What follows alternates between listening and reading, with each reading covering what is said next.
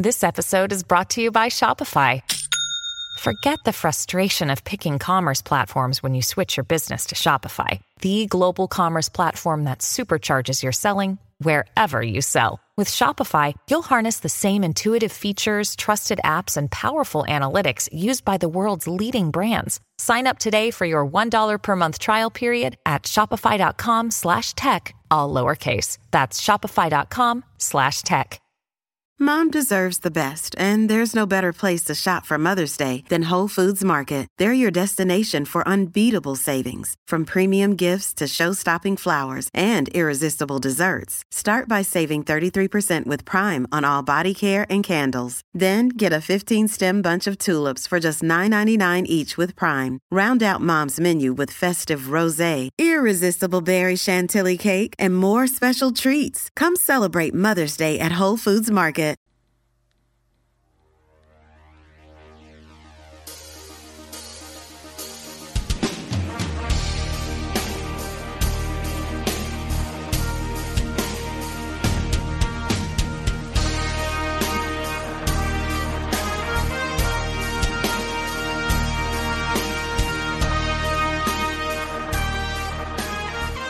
Greetings, dear listeners. This is Jonah Goldberg um, for another exciting edition of the Remnant podcast.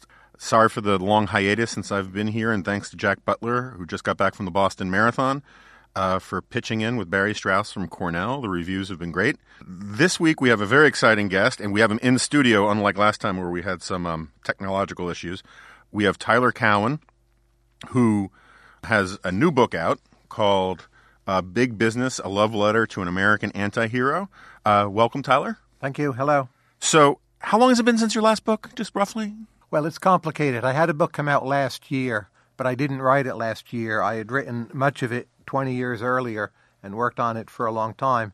The last book I wrote came out two and a half years ago. Okay, it feels like you're much your production schedule is much tighter than that because you've managed to get ideas into the bloodstream on a fairly regular basis and and we just had you on a podcast for the book fairly recently and I was just wondering how you managed to do this. Um, going to ask you my favorite question to ask people who wrote books. What's your book about? My book suggests that right now we are villainizing big business. That is a significant mistake. Big business has many underheralded virtues, and what I do is just go through the evidence, the different critiques leveled at big business, and show uh, big business in America is actually doing a pretty good job. So, um, it's not as monopolistic as we think. Big tech is not ruining our lives. For the most part, CEOs are not overpaid, and so on. Okay, we will get to those various and uh, sundry uh, sub arguments in just a second. The first thing, though, is hasn't it ever been thus? Uh, you can go back to Matthew Josephson's The Robber Barons. We've had this weird, at least for the last hundred or so, more 120 years, this obsession with demonizing big business or robber barons or the rich. Isn't it sort of is is this one of these examples of nothing new under the sun in a sense? I think it comes and goes in waves. So there's much more anti-big business rhetoric now than say even 5 years ago. Uh, young people often will poll as supporting socialism more than capitalism. They may not exactly mean that, but still, I think it's a sign their understanding of big business is not really very evidence based. Right. So, in big business, I mean, so I, have looked at those socialist, uh, you know, support for socialism numbers a bit, and if you look at, I think it's Gallup's trend line, it seems like support for so it's it's sort of binary.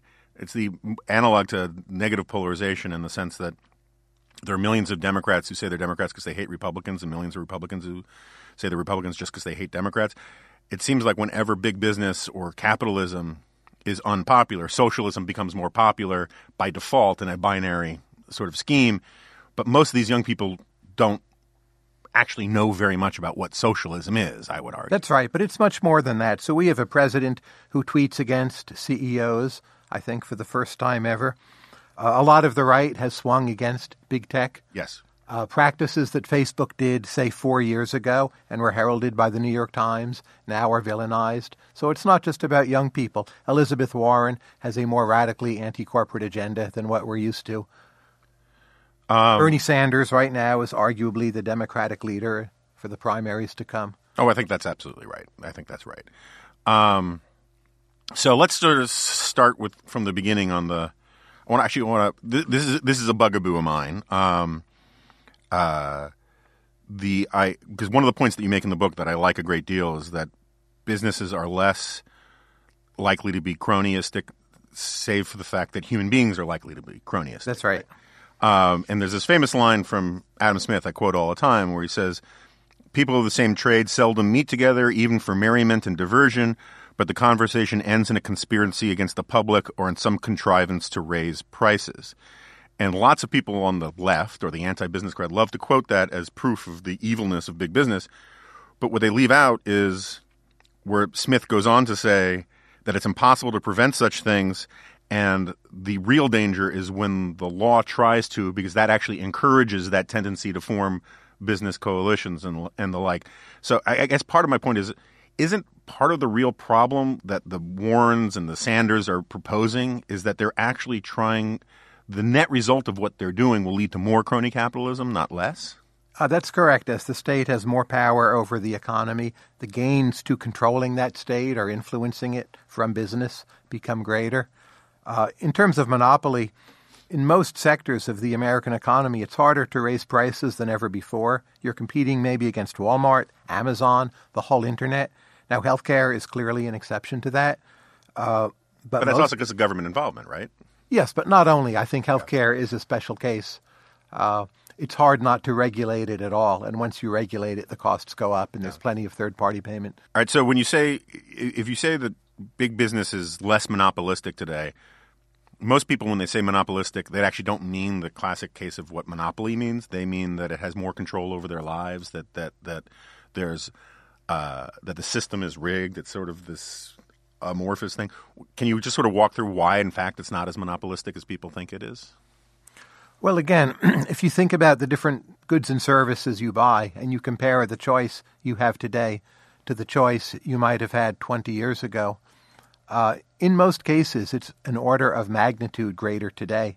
There are today more national brands, so sometimes there are fewer companies, but typically in individual markets for particular things or on particular air routes, there's either more competition or an equal amount of competition to the past. So a lot of people just look at the national level and they see there are more big brands, which is mostly true, but at the same time, there's also more competition.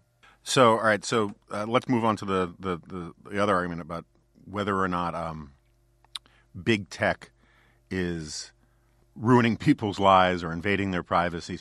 You actually you argue that, that Americans don't actually care that much about their privacy. They care about some kinds of their privacy, but I think they're smart enough to realize the biggest threats to your privacy are your friends, family, acquaintances, peers, and colleagues, and not Facebook.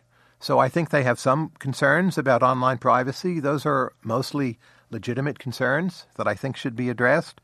But the best way to get more people more privacy is to have people continue to move into cities and relatively anonymous suburbs. and we're doing that. Tech is actually helping us do that. So for the most part, privacy has been going up, and the net effect of online life on privacy is positive, contrary to what you hear. But isn't there isn't there something of a category error somewhere in there in the sense that there's a great deal of social trust within the microcosm of the family, and that so invasions about my privacy from my family, I file in one part of my brain, and invasions of my privacy from a cold and personal corporation based in Palo Alto or something, I see completely differently. And so, I mean, I, I, take your point that friends and family are the biggest intrusions into privacy, but that is there's sort of a social contract there that we view it, we view those invasions differently than we do someone selling my data. But it doesn't work that so well that social contract. So, uh, your data is out there. We're in the world of the internet. I don't think we're going back. Mm-hmm. Uh, the simple question: How much harm is being done right now? by how your data is treated by the online world. Uh, I don't see that as a massive negative in mm-hmm. current American society. I'm much more worried about, say, facial surveillance. Right. Uh, I would consider legal or regulatory action against the spread of that. But in terms of what privacy violations actually harm you, that social contract amongst those who know you uh, doesn't always work that well. And people have rivals at work or uh, just general gossip. And it's striking to me the people who complain the most about online privacy. Sometimes they want government to publish all our tax records online, Right. unbelievably, or they don't seem interested in any other source of privacy violations. It's really directed against big tech and corporations. Yeah. Why do you think on the right, uh, this is something I'm, I'm a little fascinated by. On the right, there's this move against big tech. I find, you know, all of a sudden, I, I, I think I've been, with, with the exception of a handful of issues, fairly consistent in my sort of fusionist conservative libertarian views about a lot of these things. And, and now there is this huge movement on the right to demonize big tech, to want to bring back things like the fairness doctrine and all of that. I understand the left. That's there's a consistency on the left about these things. Right. Uh, where do you think it comes from on the right? I think some of it's cultural. There's a sense, largely correct, that the big tech companies are staffed by relatively left wing or politically correct employees. And uh, these companies are gatekeepers on platforms of a sort, and they're starting to make more decisions about what can be posted and what not can be posted. And some parts of the right are afraid they will lose that battle because companies in California and the nature of their employees. What I see on net is that online life has created a much greater diversity of voices, including on the right. Uh, often ideas I don't agree with at all or can be quite repugnant. Uh, but I don't think, you know, the right as a whole has anything to fear from this new online world, social media discourse. Quite the contrary. So, what would you, as a, if you if you could wave your magic wand and be the policymaker about the privacy issues and whatnot, would you just err towards the status quo or the trend lines as they are now, other than the facial recognition stuff? Where where would you want to intercede at this moment?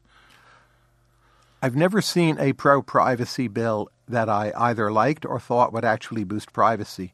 So GDPR has been passed by the European Union. It raises costs for everyone.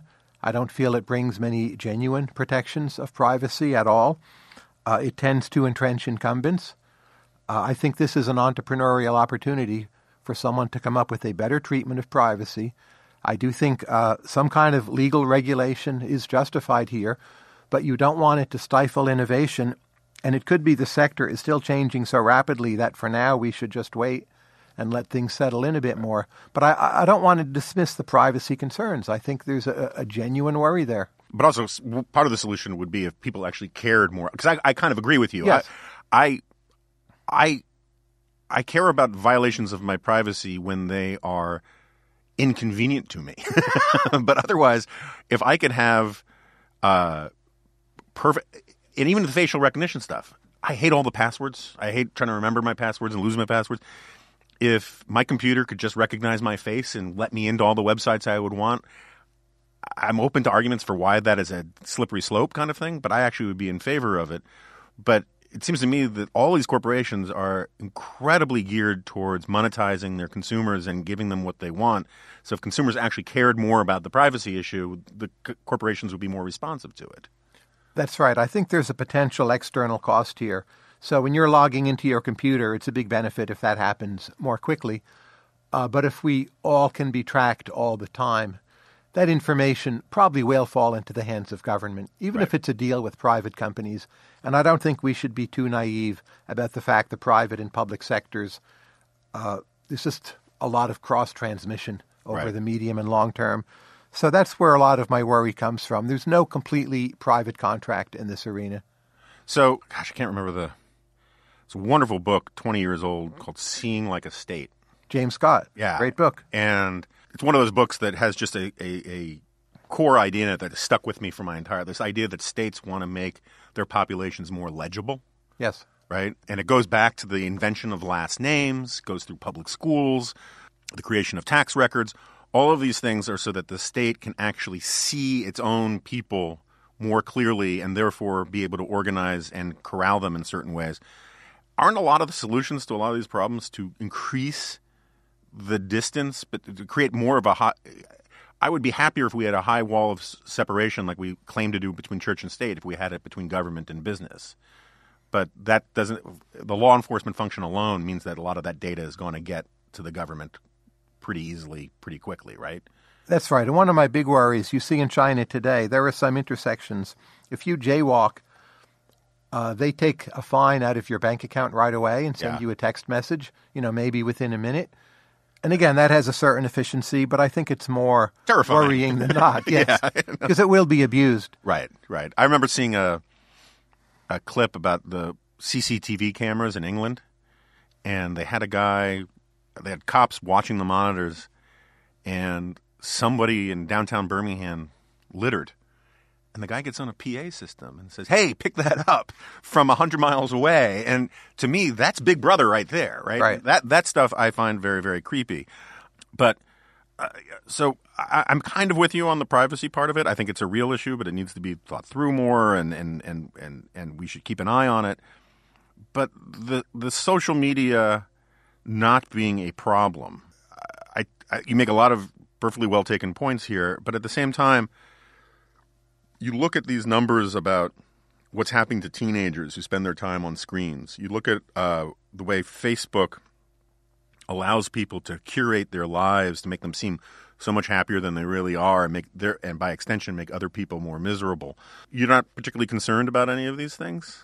Well, social networks is a much more competitive arena than people often suggest. So, in recent times, you've had the rise of Fortnite, millions and millions of people involved. Right. In addition to being a gaming site and much more, it's also a way to network socially. Simply email, sending people text messages, uh, Snap, uh, writing a blog is a way of social networking. It's what I do. Uh, calling people on the telephone. So it's not just Which young people barely know how to do anymore. That's correct. but there's a reason for that. It's not very efficient. yeah. So you have a lot of choice, and the where you get protections and where you don't, uh, it's not exactly where I want us to be. But I do think it's best understood as users getting what they are demanding through a competitive process. I'm all for educating people to the notion that offline life is a lot more rewarding than you might think. And I agree with Ross Douthat that on average we should most of us spend a lot less time online. Yeah. So I'm all for that. But I think that's the right way to address it. In any new communications technology in human history, there's a lot of abuse at first. Norms need to adjust. I think we're in that position. But the idea that you address the problems of, say, the printing press or the radio by going after either the technology or the companies, say, that build radios, that doesn't make sense. It's about ideas. No, that that I that that part I agree with. I'm not a luddite. I don't want to smash the mills or any of that kind of stuff. But just to push back slightly on the idea that it's more efficient, I'm I'm not. Uh, that you know, you say you said phone calls are, are are less efficient. I'm not entirely sure that's true. I remember I was I was in Washington as a young policy gnome at at the uh, during the golden age of the fax machine Yes. and uh, I could fax. I had faxing skills like you wouldn't believe. And but one of the things, and I remember my dad pointing this out to me, was that faxes were incredibly popular with people, in part because they were less efficient than phone calls. You could you your boss comes in and say, hey, you know, where do we stand with this account? Say, well, I faxed them. I'm waiting for a reply. And my dad always used to say, look, just pick up the phone and call them, find out the answer. But instead, it allowed you to say, I've done my part and I'm waiting for the other side. Email works a lot that way too. Sure. People And Twitter. and I, I what I one of the things I worry about is is that every culture is in some respect um, a reflection of the technology of its age. Uh, I, I have this argument all the time with conservatives who love intellectual history, like I do, that the automobile did more to change American culture than any idea that escaped some East German lab. Right. Right. And um, I look at my own daughter, I look at her friends, the level of fear and anxiety about interpersonal communication is is legitimately worrisome to me. And you have you have these kids who are filled with anxiety about just calling someone and asking a question when they could just send a text or an email and then await a response rather than actually deal with human interaction. And I think that will have knock on effect. Again, I'm not proposing a regulation to fix it because I don't know what that regulation would be, but I don't think it's as sunny as necessarily you're, you're making it out to be. Is that fair? Well, if you look at social indicators for young people, such as teen pregnancy or most forms of substance abuse, they're actually down, especially for well educated people. Uh, a lot of that, I think, is due to online life. that rather than being out there making trouble, Right. uh, you're doing things on the internet, and that is a mixed blessing. Teen suicide's up. Teen suicide is up, but it was rising before social media was a big thing. Keep that in mind. Okay. I think there is a problem, especially with young women, maybe being more anxious or depressed because of social media. Uh, but America's young people, for the most part, uh, are doing pretty well, while accepting Charles Murray's point that there's some kind of divide. But it, the people doing worst are actually the ones who are maybe on the internet less, because there's still some partial digital divide, or not everyone has a smartphone. So, again, if you look at the bigger picture, I don't think you should argue that online life is destroying today's young people. There's a bunch of very large benefits, and nonconformists can connect with people they couldn't have. So you're 14, you don't feel alone in the world anymore if you're weird. That's a major, major benefit.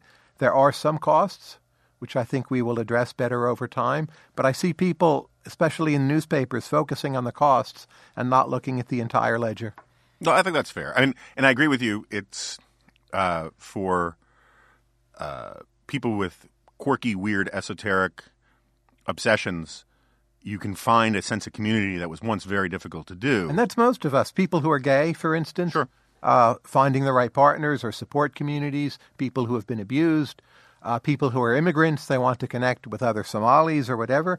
There are just so many areas where there's more community or more connection or less depression because of the internet Yeah, I- and social media. You know, and I agree with that. And I used to work for Ben Wattenberg, who's a sunny optimist, and and I, I generally think that the obsession with only finding the the dark side of everything is a problem. But as a conservative, um, and not a cornucopiast or whatever you got, I don't. You're not a, one of those guys. But I believe as a conservative that there is no such thing in this life as a pure good that doesn't have a downside. I agree. And so the same thing that allows people who love to uh, study the War of the Roses have online communities. Um, it also allows crazy racists Yes. to have a sense and have their view. It, was one thing if you were a pedophile in 19th century America. It was very difficult to find another pedophile to validate your views, right? Or if you were a crazy racist, 19th century America, you probably could find communities, but today, or 20 years ago, it was very difficult to find a place in the public square where you could talk about, you know, where you could denigrate Jews or blacks or whatever publicly. There is now a sense that a lot of those people can say, oh, wait, I'm not alone and have a sense of community. And that's a dangerous side too, right? Online life, like radio, has been mostly a sudden change, not a gradual change. So the standard Hayek Burke arguments that we iterate and adjust and experiment, they don't quite apply.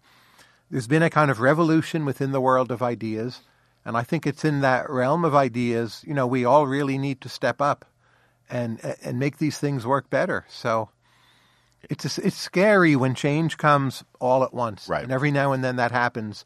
And for a while in the U.S., the 80s, 90s, it didn't really happen. It was just kind of slow, gradual growth. And now you have a case, say Facebook. Uh, it seems the most shared articles are from Fox News. People will have different views of that, but obviously a lot of people just hate that. And there's an overturning of the previous balance. And we all need to, to, to reassemble and, and change how we're doing everything in terms of communicating ideas. It's very unpleasant, and you see a lot of people you don't like, you know, maybe for good reasons, being elevated in status or having new opportunities. Uh, very hard to wrap your emotional arms around. Yeah, well, I mean, yes, there there are many people who I, I I'll say it. There are many people I do not like who have who have uh, who have monetized a certain climate in ways that I find dismaying. That's right. Um, but the two, we have much, much broader reach, the two of us, because of the internet. Sure. And that's how this podcast, in essence, will be consumed. No, that's right. I- I, think that's right.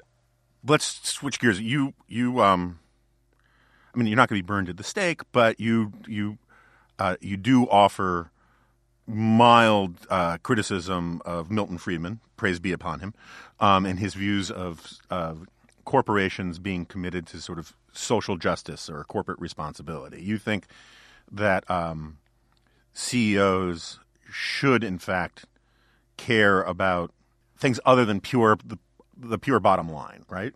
Maybe not in every case, but if we have a capitalist system where there's different visions of the company, Some view their sole goal to maximize profit, and others, like John Mackey at Whole Foods, have a broader vision of social responsibility. And we have a kind of competition across different visions and forms.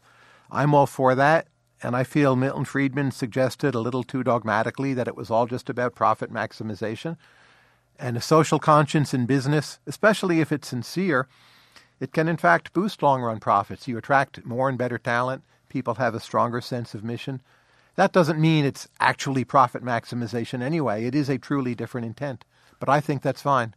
So uh, I, I'm sympathetic to that point of view, but I do think going back to what we were talking about before about why the right feels threatened by social media um, in a way that forces them to conclusions about business and regulation that they once would have considered re- repugnant. You have, you know, I'm a big fan of Joseph Schumpeter and and and Irving Kristol and their arguments about the new class and about these the these people who manipulate words and ideas in order to attack capitalism and to attack notions of of you know uh, classical liberal uh, social organization uh, they tend to hold the commanding heights of the culture. And if you look at the social media account managers on, for I just got into a spat with the the social media account for Netflix the other day because uh, they were um, uh, saying that we really have to get rid of the term chick flick. And that America is desperately in need of doing this, and all these other people came rallying to Netflix's defense that I think is one of the reasons why you have this antibody response on the right is that all of these institutions of major cultural power are joining in the sort of woke awakening of of policing and demonizing people who disagree with them. And um, I'm not sure whether it's good or bad for the bottom line. We can get back to that in a second. But I'm also not sure it's necessarily particularly good for the country if uh, if corporations think part of their business plan is to not stay in their lane, but instead virtue signal both for regulators and for the public um, in ways that heighten social discord. Is that crazy? No, I don't think it's crazy. But first, keep in mind, a lot of those corporate decisions may well be good things. So if we stop calling them chick flicks, uh-huh. I'm fine with that. I actually have a very weak minor preference uh-huh. in favor of Netflix if they stop doing that. Uh-huh. I don't think it's the end of the world if we call them chick flicks. Uh, in terms of same sex marriage, a lot of big companies were ahead of the government in a sure. very positive and beneficial way. And I'm not sure they always just did it to maximize profits. I think some of the CEOs just thought this was the right thing to do. So some of it will be positive. I think some of it you will keep truly harmful or even violent voices away from the public sphere. But the general notion that right now we're having this, this much more passionate, lustier debate about what is appropriate, uh, how should we use language, this is very common in American history. It's more like a lot of the 19th century. We came out of that fine. Over time, albeit slowly, we became a less racist nation. Uh, so I'm not sure why the right has to be so pessimistic about these dialogues. I understand the risk, but it's as if they're seeing all the downside and none of the upside. No, I, I think that's fair. And some of the people who are most I'm not a huge anti big tech guy. A lot of the people who are most passionate about, you know, dismantling Twitter and going after Twitter really actually just want more freedom to say racist things. And I, you know, so I'm not going to like join the parapets with them for that. But I, I think there is a broader coalition of conservatives who just kind of feel they are already besieged by political correctness at every front and this is a point I try to make to, to young conservatives all the time. There's a lot of nonsense in political correctness and a lot of pernicious nonsense in political correctness. But there is some significant percentage of it that is simply a society's way of trying to work out what constitutes good manners. Sure. And that part of political correctness I really have no problem with. If somebody wants to, you know, the example I always use is when African Americans said we no longer want to be called Negroes, that is just a sign of respect to call people what they want to be called. And if that, I'm sure that seemed like political correctness. They may not have used the term back then, but that was a political correctness I can completely get behind. Um, you know, the, the change in the language, which we should do a podcast on some point about how it's wrong to call someone a Jew, but you say they're Jewish. This was another one of these weird, subtle linguistic kind of things. But the thing that concerns me about this, and I, take your point entirely that this is an old American story, is that if you th- if you worry about the sort of Schumpeterian new class that manipulates language and uses it to undermine the existing system, sort of like Nietzsche's priests, you get into this. The, the problem is is that they weaponize language, and it is not necessarily always a sign of trying to find uh, a new moral consensus about things, because the desire is actually to constantly put the other side off balance and find excuses to to demonize them. And I think there's a lot of that that goes on in the social uh, the social virtue signaling stuff that you get Sure. from big corporations, and that does make me nervous. Too many people's careers have been ruined or limited in, in bad ways. But there's a lot of pushback. So you look at the governor of Virginia, uh, Ralph Northam, who got in trouble for some things he shouldn't have done. But he decided he would stick with the job. And Right. I think one's best prediction of how this process will work out is a fairly optimistic one. And overall, even today, I think people are less racist than they were 20 years ago or Oh, less prejudiced. yeah. So, uh, again, the case for extreme pessimism I don't see. I do think it's a kind of wake up call to a certain kind of progressive view, which was shared by many libertarians as well, that prejudice and racism simply diminish with the onset of time. And it's, for a long time, been my view, a lot of racism just won't go away. It will take new forms, but it will be repackaged. And we're seeing that's true, but social media are largely the messenger of what has been a truth really throughout millennia. Yeah, I, I, I, I, hear you on that. But at the same time, I mean, it's it's objectively true. America is a vastly less racist. You can look at the survey data where even 50 years ago, I'll get the numbers wrong, but we can put in the show notes what the right numbers are. Huge majorities, 80, 90% of Southerners said that they would move out of their neighborhood if a black person moved into their neighborhood. We're not talking about 1920. We're talking about Right. 1980 or 1970. Today, it's like 2% of Southerners say that, white Southerners, right? But if you listen to the rhetoric out there that is amplified enormously on social media, racism has gone down, but talk about systemic racism and the belief that America is an incredibly racist country has gone up. Mm-hmm. And I don't know that social media is helping in that process. I'll just, I mean, I just, I, I don't, maybe you know the empirical data on this, but it just doesn't feel like the, the sort of social justice warriors that get amplified on social media are part of the solution. Um, No, I agree. but that. Twitter is not America. So our immediate peers on the left, we're especially sensitive toward because they're our, our counterparts in a way. But if you look, say, at the views of black Americans on racism, uh, they certainly believe there's plenty of racism. I think they have a pretty accurate and reasonable assessment of where things are at, much more than so-called, you know, white liberals might. Sure. And uh, that seems like a pretty healthy development. yeah. So it's not that the whole world is going crazy. No, that's true. It's I mean it's the the six tribes, the eight tribes, and it's white liberals and and and cosmopolitan conservatives who are having these kind of fights in a lot of ways. That's right. right. All right, so I, I would be remiss if I didn't.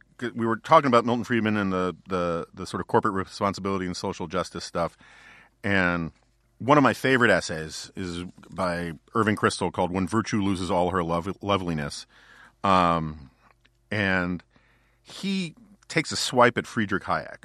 And I'm not going to read the whole quote. We'll put the whole thing up in the show notes. But Hayek makes the case in the Constitution of Liberty that you have to disentangle the idea of a free society being a just society. Because the notion of ju- uh, just society is enmeshed with these notions of merit, with these notions of everyone gets what they deserve. And Hayek's point, which I, I feel like I'm taking bringing coals to Newcastle, telling you what Hayek's point is, but uh, Hayek's point is, is that social justice is one of these concepts that invariably either means nothing or simply means what those in power want it to mean. And so, if we impose this idea of merit on a free society and that we say a free society is also a just society, we are basically outsourcing what justice means to a subset of people who have a, a self interest in, in providing the definition for it. Irving, I'll get to what Irving Kristol says about that in a second, but do you think that's true? Do you think a free, a capitalist society is also a just society? Do you think we shouldn't be thinking in those terms? I would introduce yet a third figure, uh, Leo Strauss. I don't think any society, capitalist or not, is ever very close to just or being a true meritocracy. But for those societies to sustain themselves, they need a certain amount of core belief from the people within them that things are not so far from justice. And I think if there's any problem with the internet and online life, is that it makes it easier to see how far we are from meritocracy. Mm-hmm. People become more cynical. I worry about that much more than a lot of the other criticisms. So are things just no? Will they ever be no? Uh, do we need people to believe they kind of are? Yes. Are we getting that right now? Well, not entirely. So uh, you're, you're, you're dangling catnip in front of me by quoting Leo Strauss. You're not a Straussian, are you? What does that mean? No. That's a classic Straussian response. but I think you learn today when you look at what people are sometimes afraid to say, uh-huh. that in earlier times they might have also been afraid to say what they thought, uh-huh. is far more plausible than people realized, say, back in the 1980s. So Strauss is due for a revival, uh-huh. and he's still an underrated thinker, but I don't even know what it means to be a Straussian. I don't share his historical pessimism or his elitism, for instance. Sure, sure. Okay, that's fair. I mean, we'll save that one for for uh, another podcast. Part of Irving's point, which I think you wouldn't necessarily, particularly since you introduced uh, uh, Leo Strauss into this, um, which may mean that the Straussians prevent us from ever airing this podcast. Uh, but uh, uh, part of Irving's point was that in the first hundred years or so of capitalism, people actually did think it was a just society, a just system. That it was so enwrapped up in sort of the Protestant bourgeois understandings of how one should live one's life that um, um, you would ask people whether they thought you know a, a free liberal democratic society was also a just society they would say well of course it is because it it so mirrored the, the the larger cultural and religious mores of the society. But that too was a myth.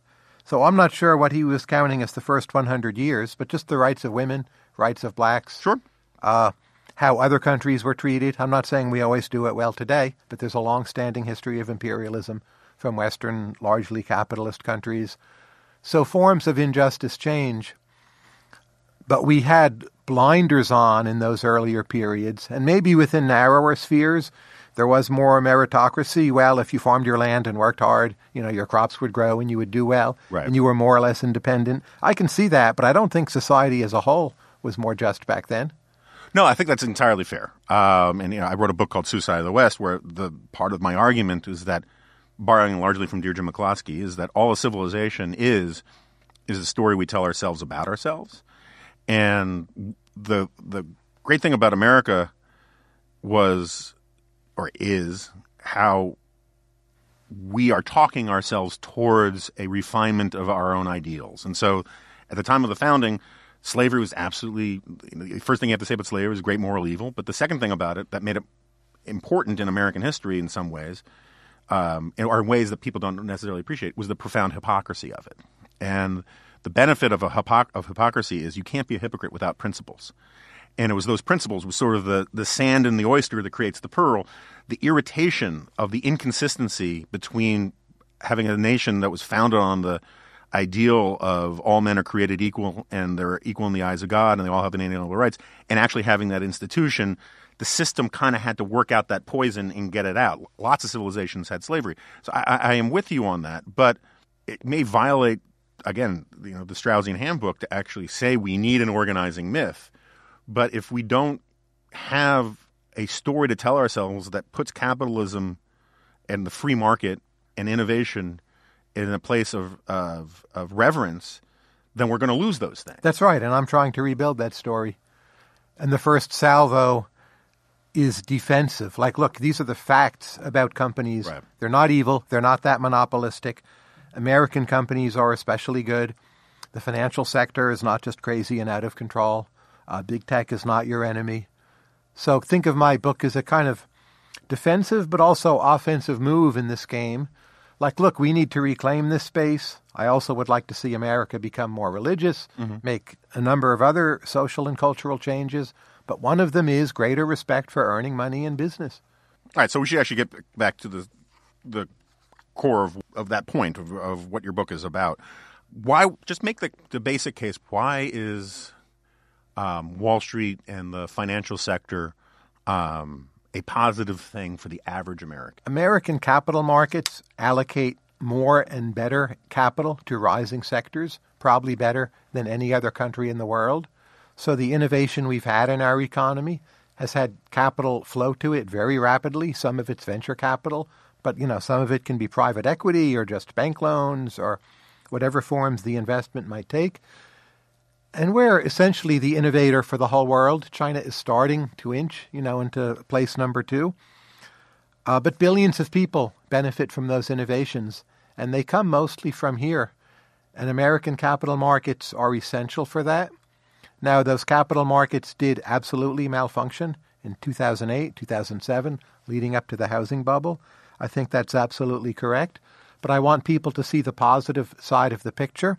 Also, American capital markets are essential for America being a kind of world leader or global hegemon or world policeman in, in some limited way. We have a reserve currency. We have the ability to interfere with other people's finances, say through SWIFT. Uh, if we put on capital controls and crippled Wall Street and broke up our big banks, we wouldn't have that kind of foreign policy influence. And I know we've screwed that up a fair amount too, but on net, I still think it's a very significant benefit for the world. Ask South Korea, ask Taiwan, Sure. ask Israel. I think that's necessary. I worry it's slipping a bit. And uh, America has a pretty high rate of return on capital. American companies are the best in the world. And that's not something separate from finance. Finance is what enables that and enforces the discipline. Um, what is your personal, not personal, but what what what is your view?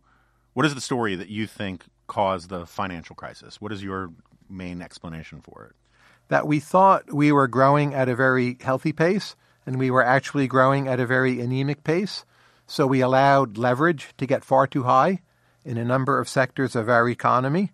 And then at some point we realized, oops, and the whole thing blew up. And if you ask, like, were not so heavily regulated mortgage brokers a significant and negative part of that dynamic? Absolutely yes. I think the problem, though, is better understood as society as a whole being overconfident and complacent. And to some extent, the housing bubble was a kind of messenger of that complacency. But again, there's plenty of blame you can throw at banks, and then they lobbied for bailouts and so on, Sure. special treatment. You know, a lot of those criticisms are correct. We should admit that. Would you have supported? Did you support the bailouts? Do you think they were the right thing to do? Uh, mostly. Now, the bailouts is a big and complex series of events. I didn't support all of them, but that something be done and be done rapidly and decisively, I did support. Yeah.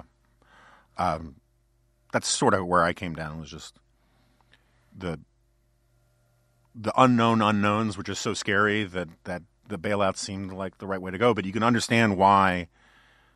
Oh, they pissed off an enormous number. Of course. and then they should have pissed people off. But once people expect a bailout, it's like saying to your kid, hey, jump from the window. And maybe you should have never told your kid that. But once the kid is jumping from the window, you'd better catch the kid. and the bailouts are a bit like that. Once there's the expectation built into the system mm-hmm. to then yank away the bailout, we, you know, we tried that in 1929. That went much worse than 2008, 2009. Are corporate CEOs paid too much? Not on average. Now, of course, true talent that can do everything necessary to lead a major company, it's harder to find that than ever before. You don't just have to oversee production. You need to do public relations, you need to do government relations, you need to understand the global economy. So everyone's bidding for potential superstars. In that kind of process, as you see in athletics, a lot of individuals do end up being overpaid, but there's actually good evidence that CEOs as a whole are paid much less than the value they bring to their companies. So, no, as a whole, they're not overpaid, they're somewhat underpaid. Isn't it a little bit like? I think you say this in the book. You know, it's a, it's a little bit like sports teams where you're always trying to find the superstars, right? So, yes. You'll overpay for some prospects who don't pan out. Right. Right. And a lot of CEOs fit into that bin. They may even be good enough to run their companies, but they're in some other way mediocre. And, you know, throughout most of the 20th century to today, I think it's 4% of the S&P 500 that's accounted for all of the gains. So the value of superstar companies is quite extreme, and most companies just aren't that great. That's just a fact of life. But when the world is that way, uh, ex ante, you will end up overpaying for many particular people, and of course, way underpaying for the true stars. Yeah. Steve Jobs was underpaid, however much he may have earned. So again, I just go into my longtime bugaboos about these things. If, if, if part of the project, and I'm fully supportive of the project you're trying to do of, of sort of mod, update the story of capitalism and big business, this idea, which is sort of where I began with the robber barons and Matthew Josephson and all that, this idea that corporations are right wing, which feels to me at least as a sort of vestigial sort of patina of Marxism. Right. Not really true. Uh, the Marxism part or the right wing part? Well, either. Yeah. I mean, well, I mean that's. Tell me why you think the Marxism part isn't true. Well, I think corporations they want predictability.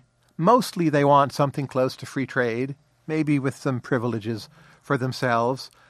Uh, they tend to embrace multicultural ideas, a kind of bland optimism, and everything's fine, and a lot of messaging that maybe we would take to be quite boring, but is pro growth and pro liberty in a very broad sense and very broadly pro liberal. It's not exactly right wing or left wing, it's kind of blandly centrist, maybe under inspired. Uh, I think some of that comes from how those people really think, but most of it comes from the imperatives of marketing. And I don't think either Schumpeter or Marx or left wing conspiracy theorists really have the framework of getting at that very well. It's actually marketing people who understand it best. Um, yeah, so I thought you were saying that it's not really a, a leftover bit of Marxist sort of uh, thinking, but you weren't disagreeing with that. You were disagreeing with what the sort of the Marxist interpretation. Right. Yes. Okay. Because this is something I try to point out to college students all the time is, you know, Jim Crow was a lot of the Jim Crow stuff was opposed by businesses because it was inefficient. You know, the buses in the Alabama boycott, bus companies didn't want these rules that said you had to separate whites and blacks. You had to have the state impose those things on the bus companies. And if you look at the history of businesses in this country, um, you know, yeah, okay, fine, Henry Ford. you know, you can find a couple examples, but for the most part, businesses tend to be more pragmatic. I think where the criticism, you know, and as you point out, you know, I mean, Disney was invent was embracing gay partnership benefits and all of these things years before it was politically ripe. Um, the argument that I'm much more sympathetic to was a book that came out was in the 80s, The Suicidal Corporation.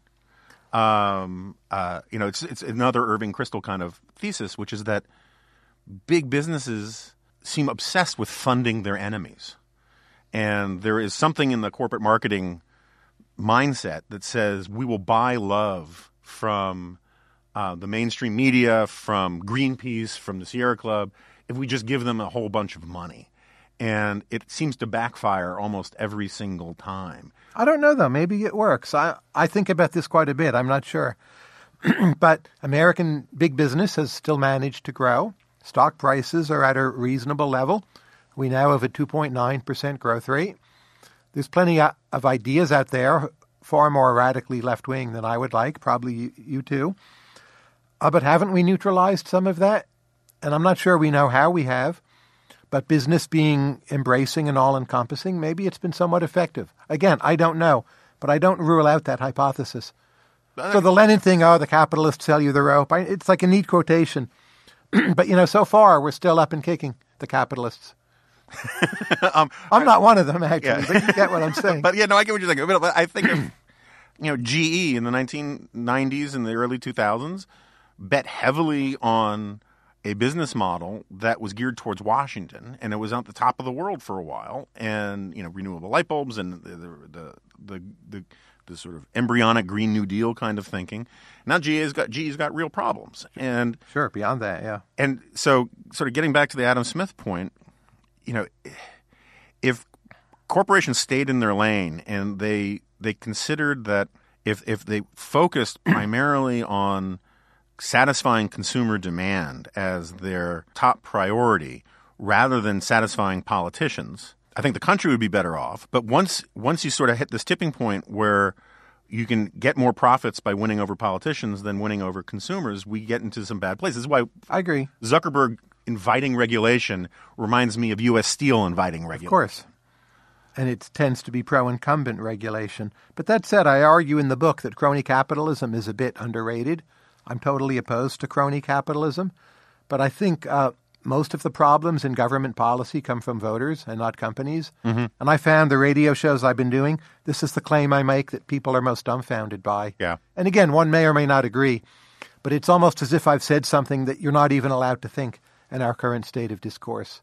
No, I agree with it entirely. When you have Donald Trump doing, you know, attacking CEOs and saying, I don't care what the bottom line, you have to keep that car company in Ohio, he is pandering to voters. Right. You know, and that's what voters want. Voters you know, uh, the, the sugar subsidies. I mean, the, the Mancur Olson argument I, I embrace entirely about you know distributed costs and concentrated benefits. I think that's all true, but the this is one of the things that has caused a great awakening in me in the last couple of years is that the conservative commitment to certain principles is was much more attenuated than I had realized. I agree. And sad. the sort of cronyist corporatist approach to things. Uh, I hated when Barack Obama did, was a crony capitalist for Solyndra and for the healthcare industry. And I also hate it when Donald Trump is a crony capitalist for, for his pet, for the coal industry or whoever. I just didn't realize that I was as in as small a minority on this point as I thought as as as it turned out to be. Conservative and right wing clannishness, if you'd call it that, far worse than I had thought, and yeah. very disappointing. Um, you have a gift for understatement. so, uh, so if, if you could run through, I know you have to get out of here in in the sort of broad brushstrokes. What, in the macro or in the micro sense, what could the federal government, what could what could Congress do that would improve the overall, not just over, improve the overall health of American businesses, but also help in the long term project of getting Americans to understand the role of businesses? Well, I think we have far too much regulation of business in almost every sector. For climate change, I would make an exception. Finance, I think, is complicated. Maybe we have too much regulation, but we need some pretty sound and sometimes tough regulation. But virtually everything else, I would pare regulation back greatly. Mm-hmm. Uh, we don't care enough about dynamism. We don't have enough politicians out there advocating dynamism as a core philosophy more and more I tend to, you know, my own villainization is directed towards state and local governments. Mm-hmm. They're worse than I used to think. Hmm. And a lot of the obstacles to just getting things built really don't come from Congress. Uh, they come from uh, state and local levels or county or permits yeah. you need or occupational licensing. And you look at how bad we are at building things or doing things quickly. Uh, state and local is probably more to blame for that than the feds. But we're in a vacuum of ideas. Mm-hmm and we'll see how the presidential field actually shapes up. But right now, it looks pretty bleak to me. Mm-hmm. And I don't see a candidate who is speaking out on behalf of business and creation and enterprise and innovation as intellectual principles connected to liberty, rule of law, and a belief in a generally classically liberal world order. I just don't see it there. Um, since I have to write a big piece for my last article for National Review as a senior editor on the essentialness of uh, capitalism to liberty. Um, I'm going to cheat and ask you, what is your case for why capitalism is essential to liberty? then I'll quote you in the piece. It's synergy. Every society, whether capitalistic or not, it has special interest groups nipping at its heels, trying to chomp off a bigger piece of the pie. And you can never completely stop them. There's this libertarian dream that somehow it all goes away if government is small enough. I don't really agree with that. The way you check that process is by growing fast enough that you can pay some of them off, but you don't pay them off too much because then that encourages them. and you need some so- social surplus to spread around to solve some of your problems and keep your interest groups in check and keep everyone on board. Your best chance of creating that surplus on an ongoing basis is private property, corporations, big business, capitalism, and relative freedom to produce and innovate. Mm-hmm. And there's no other way to do it. So it's highly imperfect, but it's our best shot for civilization continuing into the indefinite future. I like it. That works for me. Tyler Cowen, thank you so much for being here. Um, hope to have you back. Jonah, thank you. You My are pleasure. a challenge to interview because you have such concise answers that you have to keep coming up with new questions. But it's great to have you here. Thank you very much. Thank you.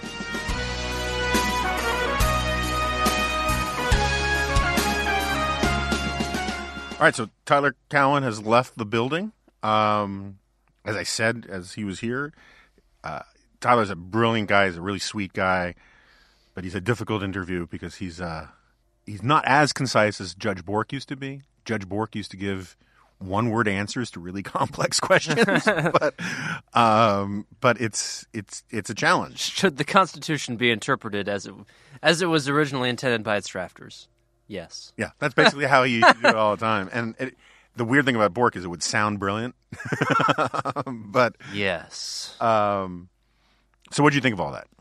Uh, I think so. The last episode that he was on for, I think just the the fact that that was there was a um, that was over Skype, and so there was an intermediary uh, stage between the two of you, and that allowed the tendency described to be more pronounced. Whereas this time, I think you were able to get good, sometimes long, and maybe even slightly digressive answers out of him, which is no mean feat. Yeah, no, I, I, I mean, again, I, I like, but it was just I, I couldn't concentrate on his answers as much as I would have liked because I was so afraid he would just stop at like the next sentence. Yeah, And- he's very big into periods when speaking. yeah, um, and, He em- he emphasizes them. you know, and there are other questions I want to ask him about, you know, personal stuff like does he consume protein strings like normal carbon-based life forms or something? But Is he twirling twirling towards freedom at all times? Um, but uh, anyway, I thought it was interesting. Um, I uh, um, I think he's a little too optimistic about the the the sort of corporations embracing the social justice type stuff because um, when all the other institutions are going that way, you want some rocks in the river, and it can't just be um, from the ranks of the conservative movement, particularly when the conservative movement is is kind of going that way too, but it's its own version. But I hope he's right, and I probably agree with him about ninety six percent of on ninety six percent of this stuff. So anyway, so what what uh, listeners really want to hear about is the Boston Marathon. Jack, you uh, what was your what was your place Two hundred and twenty sixth. out of thirty thousand people? Yes, Okay. Um, and your total your running time was two hours and thirty five minutes. two thirty five forty eight. So was there someone who was two thirty five forty nine? Uh, there was someone at two thirty five fifty one, and someone at like two thirty five forty five. And I know I now have. Uh, I now know both these people's names, and they have my respect. And um, Hope so. both of them.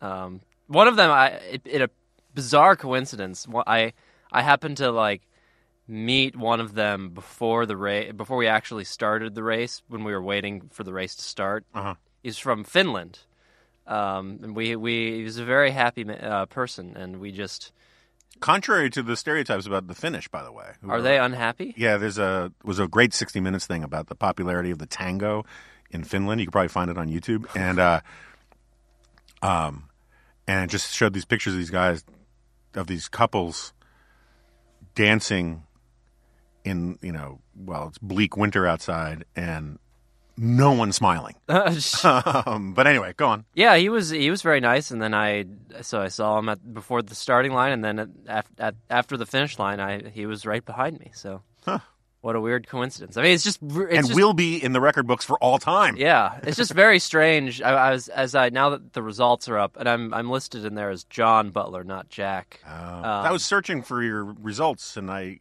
but I put in Jack, and I didn't know your bib number or whatever. Yeah. Um, yeah, I was looking through the results. I was sort of cross-referencing my the results with um, the race pictures because I wanted to see uh, the people that I was running with in various pictures at various points in the race, see where those people ended up finishing. So I was curious to see what people who I had been running with, how they how their races went too. And so You mean like running for the first half of it, and then you kind of separated, kind of thing? Well, I don't know. I, I, the, the the way to figure this out was to like track because I I could tell based on the pictures where the pictures were taken, just because I remembered the scenery, and then I could look at the at the finished results. If if their bibs were pictured or were in the race pictures, I could see finish results with one N. Right, right. Um, so I could see like who these people were, how they how they were at the half, how they did it, how they ended up doing, how if I if I like slowed down and ended up uh, like come falling back to them, or if I sped up and caught up with them. But then it was just weird that there was like a handful of people that I was with almost the entire time. Um, but I guess that happens in Boston with there's enough people that you'll end up with people who are basically running the exact same race as you. Yeah, yeah, that Um, kind of intuitively makes sense. Yeah, it's just it's fascinating. So, what we talked about this a little beforehand, but for our listeners who let's face it, many of our listeners, not all, I'm sure there's some very fit people out there, but most of our listeners will never run the Boston Marathon. Statistically, I am confident in saying that. So what what why is the Boston Marathon considered different or distinct from all these other marathons? What makes it different? Uh, well, part of it is just the old Animal House point of it has a long tradition of existence. I think the first one, the first Boston Marathon was uh, in 1897, and I'm sure legions of people are going to correct me about this uh the moment I'm if I'm wrong. Literally dozens. Yes, uh, and they'll keep tweeting it at me as though I hadn't seen the previous one. But uh, so it, my world. yeah, yeah. So it's been around for a long time, and it's extremely well managed, and it has now all of this whole this whole culture is built up around it, uh, not just in America but worldwide. Of like it, it's being the destination marathon, Right. and all of all of Boston cooperates in in making it the experience that it has the reputation of. I mean, there are various uh, th- like for example, probably the best example of this is the right right before the halfway point uh, when you go through the, the town of Wellesley. Um, all of the the girls at Wellesley College, which unlike Goucher's, I think it's still, uh, or no, is it is Wellesley uh, uh, still all female or not? I think it is. Yeah. So Yeah. Another another fact I don't know. Um, but anyway, whether there are males there or not, the the the key uh, of that part of the of the race is that all of the uh, girls from Wellesley just line the course and they they have signs up. Maybe they'll stop doing this eventually because it seems kind of Patriarchal. yeah. They like they hold up signs that say like uh, "kiss me if you're doing well" or something, and so you can like blow kisses at them. and- That doesn't seem like your style, to be honest. Uh, well, actually, I did blow a couple of kisses. nice, nice. Um, I, I was feeling, I was feeling okay then. I was feeling enough in the mood to do stuff like that. And so there's, but there's things like that. That's just one example of like throughout the whole race. There's, there was never a not an unspectated portion. Yeah. Um, especially like, and the and the people because the race has been going on for so long, the people know what parts of it are the hardest. Uh, like Heartbreak Hill was full of there were people everywhere. yeah. Uh, and I just kind of I wasn't a hun- a hundred percent sure that uh, I was going to Heartbreak Hill when I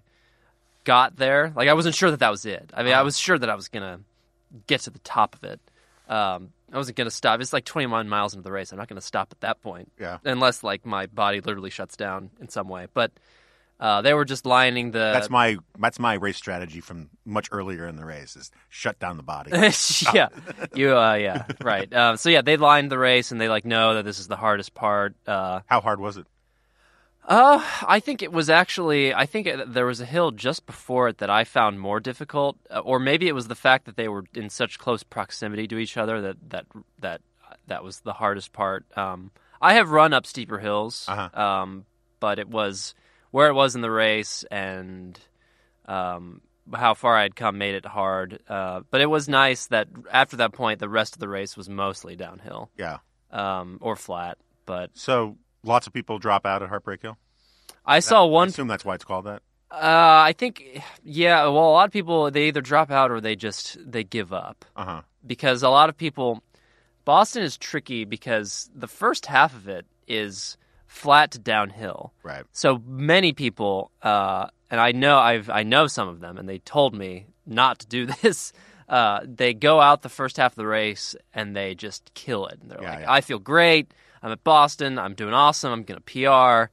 Um, but they don't realize two things: one, that the steady downhill is doing a number on their quads, Uh huh. and two, that uh, the um, the combination of that with a series of hills that comes in the last uh, like s- between miles like 17 and 21 is, Mm-hmm. is going to do a different but equally painful number on their quads. Yeah. So between those two things, getting through that gauntlet it destroys many people. Yeah. Um, and so the heartbreak hill, and I, to me, the heartbreak. I don't know if this is why it's called heartbreak hill, but to me, the heartbreak was seeing people walking or dropping out at that point. Really, any point in the race, I just find that that's just such a sad thing. I mean, I, I not that I, I, I'm I'm actually pitying them. Like I, I feel very, I, I feel great sympathy for the fact that they could not keep going. I mean, I, I, I would be, I would be devastated if I got to that point. I was terrified of that happening to me. Like Yeah,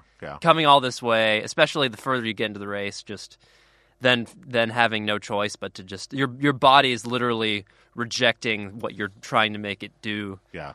Um, that's just very sad, and I, my heart goes out to those people, whoever they are. If there are any, who knows? Maybe one of them is a remnant listener. It's possible. Um, Definitely possible.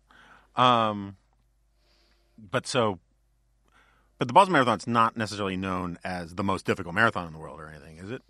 Uh, I don't know if it's the most d- difficult. Uh, it is pretty hilly as far as marathons go. The Marine Corps Marathon in D.C., which was my qualifier, is much flatter. I, I learned. Uh-huh. Um, DC's very flat. Yeah. Um, but yeah, it, it, it does not. The the course record for Boston is not very close to the marathon world record. It's uh, it, so it's a hard course, uh, and like the winning time for Boston every year is good, but it's not like holy. Well, yes, it is. Uh, I mean, it's it's not like there are faster marathon Sure. times out there, um, but it's yeah, it's it's it is it has a reputation for being difficult, which I think is deserved. Now that I could, which I can say now that I've run it. Yeah. Um, Would you do it again? I will do it again, but not. I don't know if I will do it next year. Uh huh. Um, I don't feel the need. There are people who have been uh, running Boston for, literally for decades Yeah. consecutively. Uh, I don't really. I'm not interested in in having a streak, a Boston streak. Not to be confused with the Boston streaker. Uh-huh. Different thing. Yeah. Yeah. Um, not really interested in that either. But I will return someday, and I think when I do, I will be. I will have a lot of advantages just to have, for having done it once. Sure. Because there were things about the course and just about the race day itself, and about pre- leading up, things leading up to the race that there are only, there's only one way for me to learn what what they are like just by doing it. There was nothing. I had I was getting a lot of advice from friends of mine who had run it, but there's not there's only one way to truly bridge the gap between not having run Boston and then running it, and that's to run it. Sure. you can't. There's nothing you can else you can really do to fill in that knowledge gap. Um. So what's next? Right. Uh, well, actually, I'm. Uh, I'll be participating in a- AI has a uh, is doing a sort of team relay from Gettysburg to DC. Huh. Uh, when is that? It's two weeks from last Friday. Uh-huh. So that's the next time I have to run. I'll probably do a little running before then, but I haven't run since the day of the marathon. And I won't for at least. Three days? Two days? Yeah, yeah, I know. Um, but I I haven't run since the marathon either. There, are, I mean, there are some people out there though who are truly crazy and do things like run like seven marathons in seven days. yeah. I just Was that guy who was raising money, right? He tried to do something like that recently, and um, it was just nuts. I mean, it's, it's seven, it was like seven marathons in like seven days on seven continents or something. oh yeah, I think I heard about that. Yeah. uh, there is an there is an An- Antarctic marathon. I, I I do want. I think I would like to run that someday. That would be kind of interesting. All right. So last question with the uh, on the weather in Boston. It was supposed to be cold and rainy, like sixty degrees and rainy, which I, guess that's not. cold. Well, I don't know. I mean, that's the question: is what is the ideal temperature? Uh, rain is not ideal. Unless it makes things cooler, which I think kind of happened at Boston. It was actually really humid when I first woke up in the morning uh, that that day, and I was worried because I it was humid and like 65, and I was Yeah, like, Ugh, yeah. I don't want to run through this. Um, But, but- you would have. yeah, I would have, uh, but it rained pretty hard for like an hour, uh, but not while I was at, waiting outside. Um, stuck out, I stuck out in the rain for very Oh. long, and then that kind of cooled things down by like 10, 15 degrees. Yeah. And then over the course of the race, it warmed up a little, um, but other than that, it was it was not quite ideal racing weather. I think ideal racing weather is like between 45 and 55 for racing weather for a marathon is Yeah, like yeah. between 45 and 55 degrees, partly cloudy, maybe a light breeze unless you're facing the same direction the whole time. Yeah. Uh, which that that is the case for Boston. You literally you start outside of the city and then run into it um, from yeah. So, uh, but yeah, weather weather is a factor, but it's not one you can control. Last year, I mean, last year was terrible. The weather, uh, it, it was like high 30s and raining and windy. in Boston. Uh huh. Yeah. And so what happened is a lot of people who had been training um, in much better weather, who were fantastic runners, just dropped out. Yeah. And that's why this this uh, Japanese guy Yuki, um, he go he's one of these like Cher or Bono. He goes by he's fine going just by that first name. He is. He's like a kind of a, a heroic figure in the running community because he just has a nine to five job. He's like a Japanese civil, civil servant, Uh-huh. um, but he's just a incredibly tough runner. And so he he won the race last year despite not being like he's an elite. Don't get me wrong, but he's not like a he's probably not going to set a world record in the marathon. But because he was just the toughest uh, nut out there that day, Yeah. he didn't crack and he just won. Yeah. So sometimes you just so it's really a matter of what of what you show up with at the race day. That that's the only thing you can really control. Well, I just want to thank you as you know, as someone who sees us as a team. you bringing up the average athletic accomplishment for the team dramatically, right? Right. That's that's that. that's what I bring to this this duo. Um, all right. So, other what are, what what what other um things do we need to discuss here? I've I have no idea. It I'm, feels like a million years since I've been doing this. I know. Oh yeah, that's right. You weren't. It wasn't la- last week, and that wasn't. That episode wasn't even recorded last week. So that was. Yeah, and I um and I I still haven't listened to the Barry Strauss episode, but people say nice things about it. Yeah. at- He's That, a nice guy, isn't he? Oh yeah, he was very nice. Um, and that, so I'm learning. So I read an ad for that episode too. Um, You got a lot of grief for that. yeah. So I guess I'll just stop doing that now because I guess people don't like it. It's- Fans are fickle, I suppose. That is that is true. Or next time I have to do it, I'll just read it completely straight, and people won't won't get to hear me improvise. Because I just I was just doing that because I assumed that's what people wanted to hear, but Yeah, they okay. don't. So Okay, well, I haven't heard it, so I can't I can't join in the pylon or not. But um, um, I'm glad you could do it because I really like Barry Strauss and and I think he's great, and it was good to honor the commitment, and you know, and again, the reviews have been very positive. So uh, you know, I got to keep you know I got to keep my eyes out on you. right, Take right. the podcast away. What I wish I had mentioned in the episode, uh, I didn't realize. So for some reason, I had this this sense that all the Roman emperors were directly related to one another, Uh-huh. but they were. There was actually a whole lot of like uh, assassinations and like, oh, you're my uh, you're my uh, you're my cousin's nephew. Uh, you're you're the emperor now, uh, and it, it it really made me appreciate the historical authenticity or future historical authenticity of the Mirror Mirror Star Trek episode, where the only way you can get ahead in the do they call it the ISS or what's the what's the like the the the is Federation? the Spock with the goatee where they have the death ray thing. Yeah, what's the I can't remember what they call the Federation. Whatever it is, the, the only way to get evil, the evil Federation. yeah, whatever, yeah, whatever that's called. The only way to get ahead in that is to like assassinate your superior, Right. Uh, and that's actually very that that there is a level of authenticity to that in actual Roman history, which I thought was sort of interesting and funny. Yeah, I remember when I was working on the book, you know, to tie it back to Tyler for a second. Um, I think he's absolutely right. You know, this is one of my big new obsessions is this, um, you know, he's talking about how there are these forces that are always trying to like stifle capitalism, claw it back, uh, create factions that control it. Sort of the Adam Smith point about conspiring, conspiring against the public good. And I remember reading for the book. I don't think any of it ended up in the book. It's in the great. It's in the Grand Apocrypha. But uh, Store, we keep that in the the storage locker right next to episode eleven. that's right. That's right. And um, they. Uh, but there was one. Who was the emperor? Were basically the Praetorians just put the the emperorship up for bid. Oh yeah, uh, I, I forget, but I remember re- researching that for you. Yeah. um, yeah, that that did happen.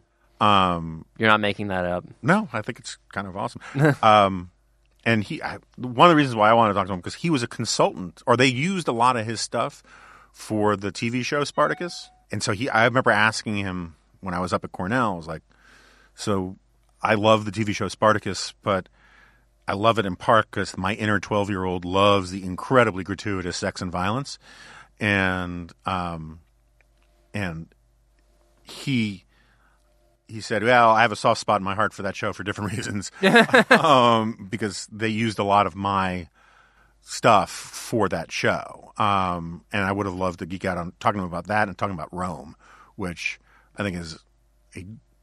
It's not quite as bad as them canceling Firefly, but when HBO and BBC stopped shooting Rome in the after the second season, it was just a huge loss because that was a lot of fun. we do talk about that show. I I, I asked him uh, what, or I asked him what his what he what I what he thought the most accurate representation of ancient Rome in in fiction was. Oh, what he say? And he said he, he that was the first one he picked, Rome, Yeah, because there were certain aspects of it. He said that they're all kind of flawed, but he said there were certain aspects of Rome that really um, were actually authentic, surprisingly authentic. Um, the other thing, so the thing, the one thing I wish I had asked him, and I actually asked him this at we had lunch afterward, is what uh, what historical event would you most like to have been a time travel spectator of? Just good like travel back in time and watch it.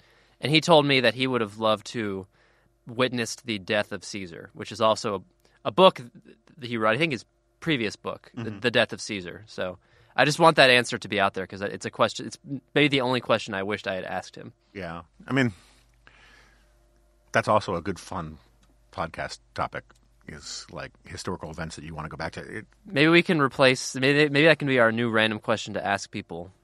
Yeah, no, that's not a bad idea. Um, it's a to do a whole show on it would be really guest dependent, you know, kind of thing. Yes, that's right. Um, and I, I'm not trying to be disrespectful in the slightest, but I was wondering whether he, what you, what whether his answer was going to be like the crucifixion.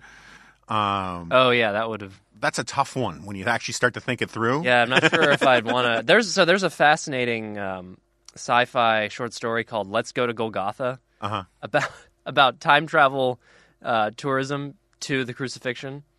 Oh, interesting. And uh, do you think re- li- uh, listeners will care if I sort of spoil how it goes?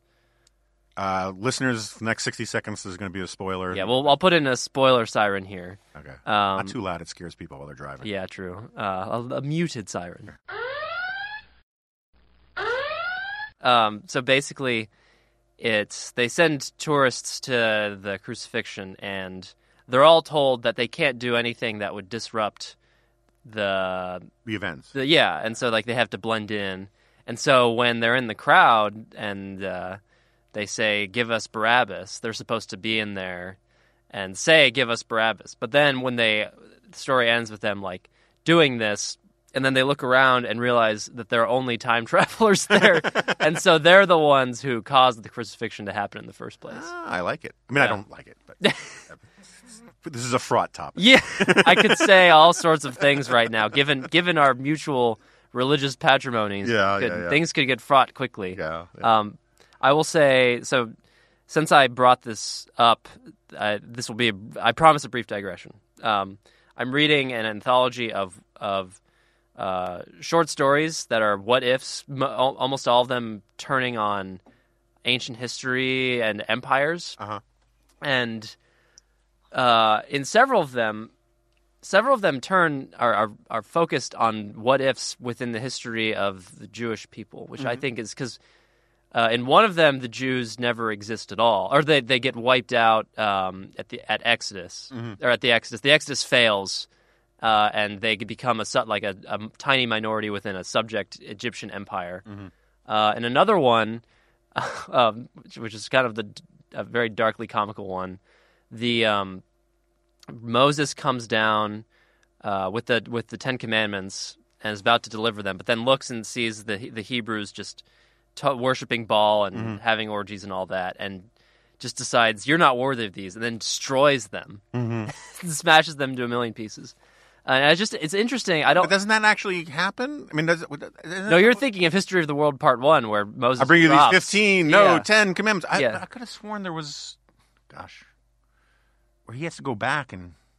Oh yeah, there, that may have had. Uh, yeah, you may be right. And they just like, uh, sorry, God, could you, could you, could you make another copy? Yeah, could you run off another copy for him?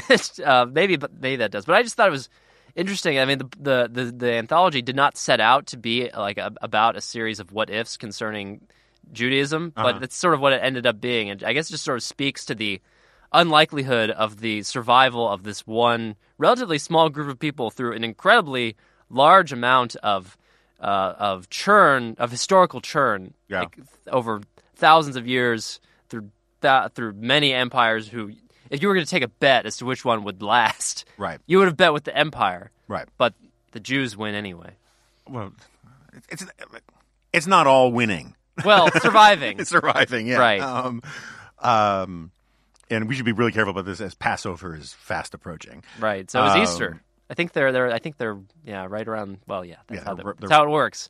Not every year because of the calendar. Oh, Sometimes They're right. further apart, but um, but uh, yeah, we should probably just quietly back away. From Yep, yep. A lot of this. um, I'm done here. Done my work. all right. Uh, other than that, um, thanks everybody for listening. I promise we're going to get the frequency of this uh, podcast back up. We have some So that only dogs can hear it. um, uh, the uh, just all these dog jokes came to mind, but I'm going to move on.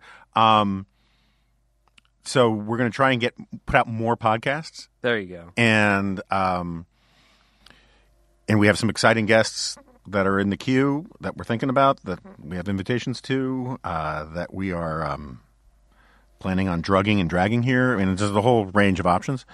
Um, but thank you again for uh, sticking with us. Uh, word of mouth is really, you know, more important than anything. I talk to, and at some point I can update readers more on all of this stuff. But I've been talking to a lot of people in the podcast industry, and uh, such as it is, and the reviews, the downloads, the subscriptions, the the five star ratings, all that stuff is definitely important. Uh, supporting the podcast on Twitter, that's definitely important. But at the end of the day, um, as with sort of anything, um, word of mouth is the, still the best way to spread this. So if you can, if you like the podcast and can help out in that regard or in any regard, uh, we really appreciate it. And um, I'm going to have some updates on various other things in my life going up at jonahgoldberg.com in the nearish future.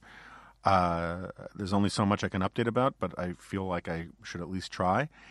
And other than that, congratulations again to Jack. Yeah, and thank you for just giving me whatever it was, ten minutes to blather about my my personal accomplishments. Oh, I think people are legitimately interested, and you you finished in the top one percent at the Boston Marathon. That- Right. This that- is the only area of my life currently in which I'm a member of the one percent. you might be a member of the global one percent. Oh, that's true. Yes. Yeah, yeah. That- well, we'll, we'll, can ask Marian Tupy to confirm or, or deny that for me. Yeah, and and Marian, we're going to have on the podcast fairly soon too. Um, so anyway, thank you again to everybody. Uh, we'll be back soon. I think sooner than you might think, and uh, and if not, I'll see you next time. No, Podcast.